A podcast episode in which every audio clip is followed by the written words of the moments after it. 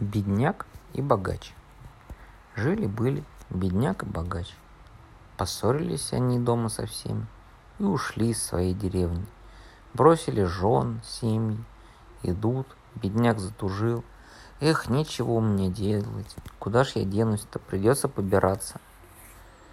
А богатый говорит, молчи, пойдем с тобой на небо к святому Петру. Я с ним знаком, он нам откроет. Хорошо, Шли-шли, добрались до неба, постучали в райские ворота.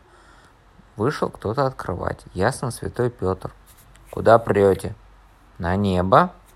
Ого, а вам нельзя сперва в ад. Да мы заплутаем. Идите вон по той дороге, попадете в ад. Пошли и пришли в ад. Там пир, угощение, черти спрашивают. Чего надо? Да мы здорово проголодались. Дали им вина и хлеба. Поели, выпили по бутылке. Бутылки пустые, хочется еще, бедный спрашивает.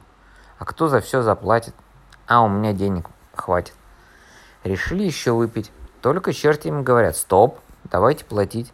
Богатый вынул кошелек, заплатил. Бедный думает, тот за него заплатил. А нет. Так богач остался в аду, а бедного выгнали. Пошел бедный обратно на небо. А стал там кол- колоть ангелам дрова и таскать воду. Не за даром же его кормить.